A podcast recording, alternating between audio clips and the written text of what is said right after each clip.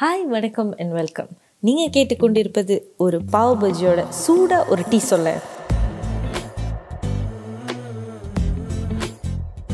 நான் பேசிகிட்டு இருக்கிறது உங்கள் மோனிகா. இன்றைக்கி நம்ம எதை பற்றி பேச போகிறோம்னு கேட்குறீங்களா இப்போது நம்ம மிட்வே த்ரூ டிசம்பர் இருக்கோம். அதாவது ஹாலிடே சீசன் யாருக்காக இருந்தாலும் படிக்கிற குழந்தைங்களாக இருந்தாலும் சரி இல்லை வேலை பார்க்குறவங்களா இருந்தாலும் சரி ஹாலிடே சீசன்னாலே ஒரு ஜாலி ஃபேமிலியோட வெளில போனோமா? கோவிட்க்கு முன்னாடினா ஜாலியாக வெளியூர் போகிறது இல்லைன்னா இப்போது என்ன? இந்த ஈஸ்ட் பக்கம் இருக்கிறவங்களுக்கு இசிபி வெஸ்ட் பக்கம் இருக்கிறவங்களுக்கு வெஸ்ட் கோஸ்ட் பார்க் இப்படி தான் என்னோடய ஃபேமிலி அவுட்டிங்ஸ்லாம் இருக்கும். உங்களுக்குலாம் எப்படி இருக்கணும்னு சொல்லணும்னு நினச்சிங்கன்னா என்னோட இமெயில் பாக்ஸில் ட்ராப் பண்ணுங்கள் ஒரு இமெயில் நெக்ஸ்ட் செஷனில் நான் கண்டிப்பாக அதை பற்றி பேசுகிறேன் சரி ஹாலிடே சீசன்னு சொல்லும்போது அதுவும் டிசம்பரில் கிறிஸ்மஸ் வேறு நெருங்கிட்டு இருக்கு. ஜாலியாக கிஃப்ட்ஸ் எக்ஸ்சேஞ்ச் பண்ணுறது நம்மளோட ஹாப்பினஸை பகிர்றது இந்த மாதிரி நிறைய விஷயங்கள் எல்லாரும் செய்வீங்கன்னு நம்புகிறேன் ஆனால் எங்கள் வீட்டிலலாம் கிறிஸ்மஸ் கொண்டாடினது இல்லைங்க அதனால் அதை பற்றி எனக்கு அவ்வளோவா தெரியல. ஆனால் என்னை பொறுத்த வரைக்கும் ஹாலிடேஸ்னாலே ஜாலியாக ஃப்ரெண்ட்ஸோட இந்த ஹைவேயில் ஸ்பீடாக ஜிலி ஜிலின்னு ஏசி காற்று மூஞ்சியில் பட்டுட்டு இந்த கார்குழல் கடவையை பாட்டு அதை பின்னாடி ஃபுல் வால்யூமில் போட்டுட்டு போகிறது தான் என்னோடய ஹாப்பினஸ் என்கிட்ட ஹாப்பினஸ்ஸை பற்றி ஹாலிடேஸை பற்றி ஒரு டூ த்ரீ இயர்ஸ் முன்னாடி கேட்டிருந்தீங்கன்னா வேறு மோனிக்காவாக பேசியிருப்பேன். லவ் லவ் லவ் அவ்வளோதான் இந்த யுவன் பாட்டிலலாம் வரும்ல ஒரு விடுமுறை தினம் போலவே நீ வருவதை பார்க்கிறேன்னு. அந்த மாதிரி தாங்க அதாவது நம்ம வருஷம் பூரா உழைக்கிறது எதுக்கு? இல்லை திங்கக்கிழமை வந்தால் உங்களோட ஃபர்ஸ்ட் தாட் என்ன? சாட்டர்டே சண்டேப்பா ஃப்ரைடே ஈவினிங் எப்படா வரும்? அந்த மாதிரி. நவம்பர் டிசம்பர் வந்தால் போதும் ஓடிடலாம் அவ்வளோதான் இந்த சிங்கப்பூரில் இருக்க அந்த ஹஸ்லிங்கான வாழ்க்கையில் நம்ம எதிர்பார்க்குறது ஹாலிடேஸ் அண்ட் ஃபேமிலியோட ஹாப்பினஸ் தான். ஆனால் யோசிச்சு பாருங்கள் நம்ம ஹாப்பினஸ்ஸை வருஷத்தில் இருக்கிற அந்த ரெண்டு மாதத்தில் ஸ்குவீஸ் பண்ணணுமா? ரொம்ப பத்தட்டிக்காக இருக்கே. சி நான் வந்து ரொம்ப டென்ஷனாக பிபி ஏற்றிட்டு அப்படியே பைத்தியம் பிடிக்கிற மாதிரி வேலை பார்க்குற ஒரு ஆள் தான் ஆனால் நானே இப்போ இவ்வளோ தூரம் பேசுகிறேன்னா அதுக்கு காரணம் என்னோடய ஃப்ரெண்ட்ஸ் தான். ஒருத்தன் இருக்கான்.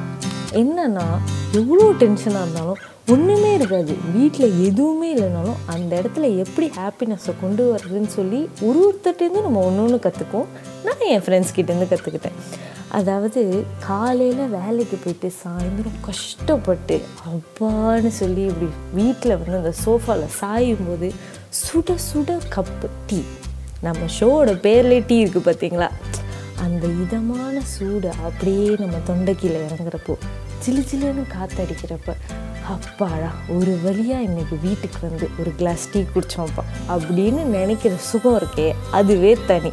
ஸோ அந்த மாதிரி குட்டி குட்டி விஷயங்களில் உங்கள் ஹாப்பினஸ்ஸை தேடுங்க. அப்போ தான் எவ்ரிடே பிரைட்டாக இருக்கும் எவ்ரிடே ஹாலிடேவாக இருக்கும் பார்த்துக்கோங்க ஆனாலும் நம்ம ஹாப்பினஸ் நம்ம ஃப்ரெண்ட்ஸ் நம்ம லவ் இப்படியே பேசிகிட்ருக்கோமே நம்மளோட ஹாப்பினஸை க்ரியேட் பண்ணுறதுக்கு நமக்கு ஒரு ஆப்பர்ச்சுனிட்டியாவது இருக்குது நிறைய பேர்த்துக்கு அது கூட இல்லை பார்த்தீங்களா சரி என்னடா இவ? திடீர்னு சென்டிமெண்ட்லாம் போயிட்டாலேன்னு நினைக்காதீங்க.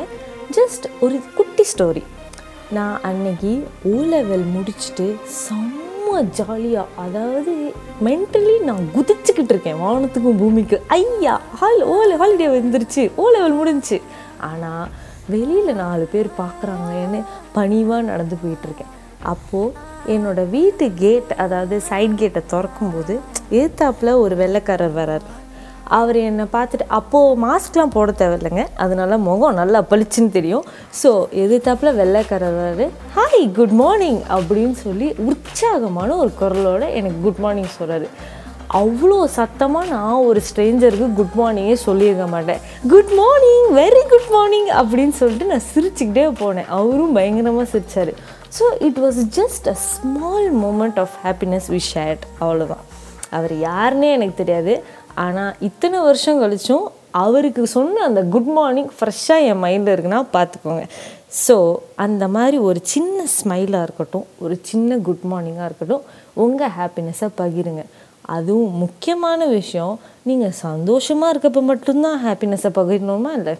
நோ நோ நோ நம்ம உழைச்சிக்கிட்டு துவண்டு போயிட்டு எப்போ ராக் பாட்டமுக்கு நம்மளை தள்ளி நசுக்கிறாங்களோ அப்பையும் அந்த புன்னகையை காமிச்சிக்கிட்டே இருங்க ஹாப்பினஸோடு இருங்க.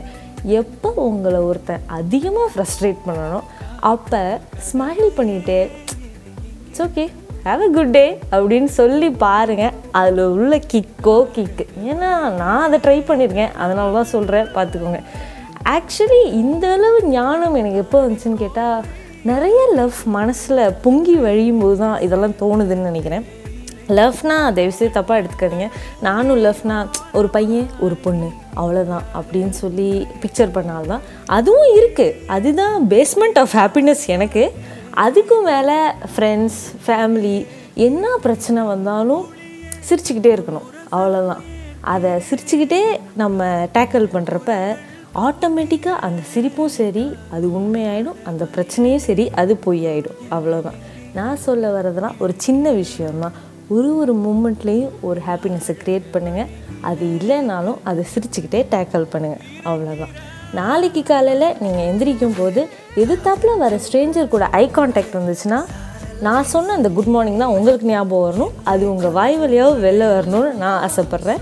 So take everyday lightly and be happy always லைஃப்பை பற்றியும் ஹாப்பினஸ் பற்றியும் லவ்வை பற்றியும் ஏன் இன்னும் பேச வேண்டிய டாபிக்ஸ் நிறைய இருக்குது இன்றைக்கி உள்ள பாவ் பஜ்ஜி சூடான டீ எபிசோடில் இவ்வளோ தாங்க பேச முடியும். கண்டிப்பாக நெக்ஸ்ட் எபிசோட் இன்னும் நிறைய பேசலாம்.